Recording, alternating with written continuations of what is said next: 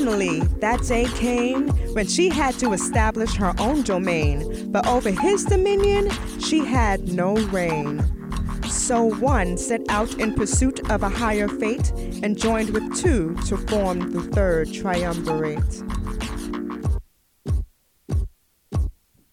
Journeys of departure, branching into the unknown, but on these mics, this triad has found its home. In one accord, three she's offer you their counsel. Raise your frequencies to the Empress High Council. Great day, queens and kings, and welcome to the Empress High Council. Thank you for tuning in, and don't forget to hit the like, subscribe, and share button. So, who is the Empress High Council? And why should you subscribe? We are triumvirate of women who left corporate America in pursuit of our higher purposes. We seek to empower the masses to be the co creators of their own spiritual, emotional, and mental rebirth.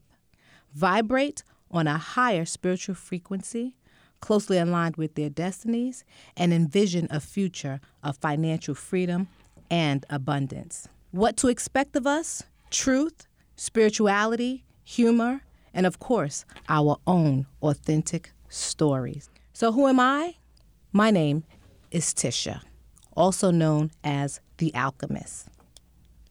And what I will do for you is teach you how to make a dollar out of 15 cents, turn poverty into wealth, unlearn, retrain, and attune your thoughts to manifest your destiny. And I'm Nadia.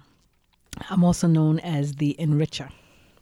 And what I will do for you, I will teach you how to stay current and be successful in your industry and along your journey. I'm Jackie Levine, also known as Jazz Aphrodite, coming to you from the Empress High Council on the three universal frequencies of love, numbers, and music. I'm your in house numerologist and spiritual griot. For those who don't know what numerology is, numerology is an ancient Egyptian and Babylonian science which branches into two distinct methods the Pythagorean and the Chaldean. Using our birth dates and names, I will teach you how to utilize the spiritual occurrences surrounding you to find your life purpose and maximize success. So, ladies, what started your journey of departure? What started my journey of departure is honestly my bank account, actually. I worked in corporate America. My background is 25 years in financial services. Um, I have a multitude of licenses and across different industries. And one day I actually woke up and looked at my bank account and said, I have had enough. Enough is enough, and I'm tired of living this corporate deception and lie. And I just left. Well, I was in finance, marketing for finance for 15 years. And I've been moving up the corporate ladder. But I noticed when I hit a certain tax bracket, I was halted, like I was stopped. And I couldn't understand why. I trained everyone, everyone, all the new hires, I had to train them. I had to teach them the ropes. Whenever there was a problem, they would come to me. But the last straw was when I had to train my own supervisor. I thought that was odd because I'm well versed in this area of the industry. Why do we have a supervisor? And that's when I decided that this wasn't for me anymore. I was promised a promotion and a raise two years prior to my departure, and I haven't looked back since. And I'm Jazz Aphrodite, and I was working in the New York City Department of Education for 17 years, started as a teacher and ended as a deputy executive director. I was tired of working to fulfill someone else's goals. I was tired of getting up every day only to hear the word no. No, we don't have the budget for this great idea you have. No, we will not amend our educational policies, even though they're outmoded and outdated. No, we will not give you the credit you deserve for working miracles on a minimal budget. No, we will not give you support as your chancellor and senior leadership. Eventually, it began to erode the soul, and I had a nice, viable team of black men working with me and they all started to leave because they realized that we were running a bureaucratic rat race. And so at a certain point in time, we would complete our weekly status reports with men and women on hamster wheels running because that's what we were doing on a daily basis, just running on a hamster wheel. And I collect quotes. So there was was one quote from Iyanla Vanzant, and it asked, If today were the last of your life, would you want to do what you're about to do now? And my answer was, Hell to the nah. So in September of 2017, I was trying to plan my way out and start out something brand new. I've realized that there is healing in letting go of the seriousness. There is magic in dropping the illusions that keep us chasing answers and meaning where there may be none. There's also freedom in releasing the desire to ever fully arrive because it makes space for realizing that all that truly matters is that we are alive right now. When nothing else is certain, anything is possible. That's one of the reasons why we're here with you, sharing our experiences as well as our authentic stories, some truth, as well as a roadmap on how to get out the situation that you're in, especially if you have other goals and dreams. Let's start out with uh, the biggest struggle that you had just leaving the job. Will anybody want to answer that? I do. This is Jazz Aphrodite. My biggest struggle was believing that I deserved the right to leave the workforce and go out on my own to do whatever I chose to do with my own time. I'd been programmed for so long to believe that if I wasn't working for someone else that I wouldn't be successful, that I wouldn't be recognized for my talents and abilities. I got caught up with receiving that $4,000 check every two weeks, and I equated my self worth to my material possessions. So once I stepped out of that matrix, I had to redefine who I was separate from the material, carnal, and base way of living that became my new normal. My struggle. I struggled with my mother's comment. I also struggled with my sister. Like, they're looking down on me. You have a degree.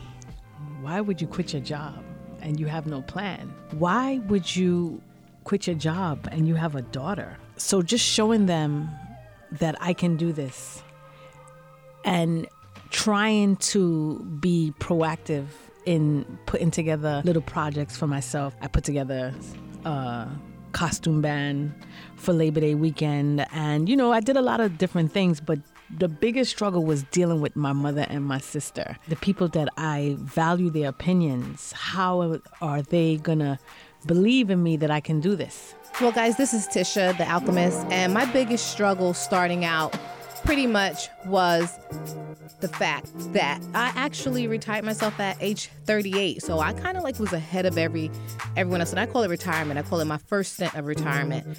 And my biggest struggle was figuring out what I was going to do. I didn't have any support from friends or family because they were still working. They thought I was crazy. I was a vice president, a senior vice president actually at one of the Fortune 500 companies on Wall Street. And they're like, why would you leave a six figure income job? What are you going to do now? What are you staying in the house to do all day? What is your goal? What is your plan? And I just did not have any support on that. And people just thought it was crazy, especially my friends. So what happened was a lot of my girlfriends just distanced themselves from me. I wind up becoming a loner because I had no support, and people equate themselves and they equate who they are to their careers. And my saving grace was financially, I was able to do whatever the heck I wanted to do. And that's the thing that many people, if you are considering leaving the workforce that you need to be prepared to deal with, you find yourself over explaining why you chose to leave, and you find yourself answering questions about what your goals will be once you leave. And if you choose to just stay home and scratch your ass, that's your choice. You could be okay with that because you deserve and you've worked for that luxury. And so it's time to reprogram ourselves to believe that everything that's happening happens for a reason and that this journey of departure doesn't always have to be figured out in the moment. That while you're living the experience, you get to craft and recreate and redesign what your future can look like for you. And you don't have to do it based on anyone else's specifications.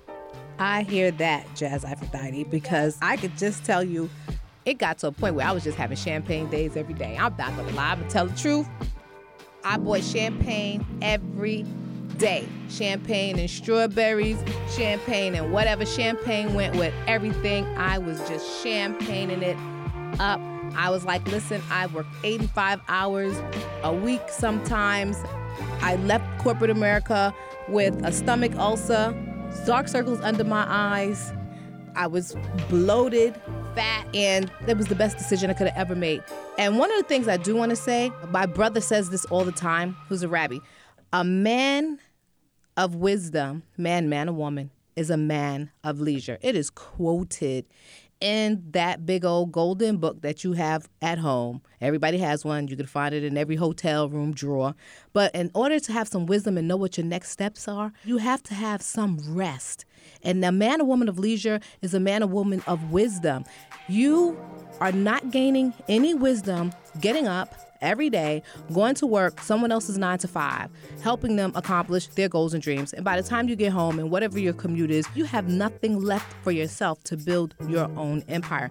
So, what we're trying to do is to provide you guys with tangible tools to help you successfully navigate through your own journey of departure. Amen.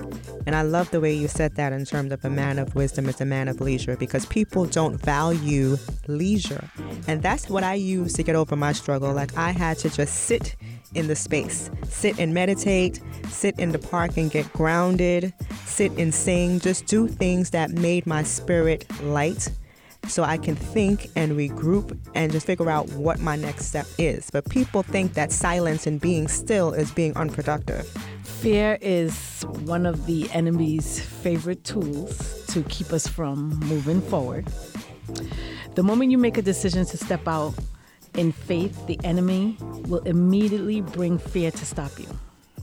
He put thoughts in your mind such as, What if I fail?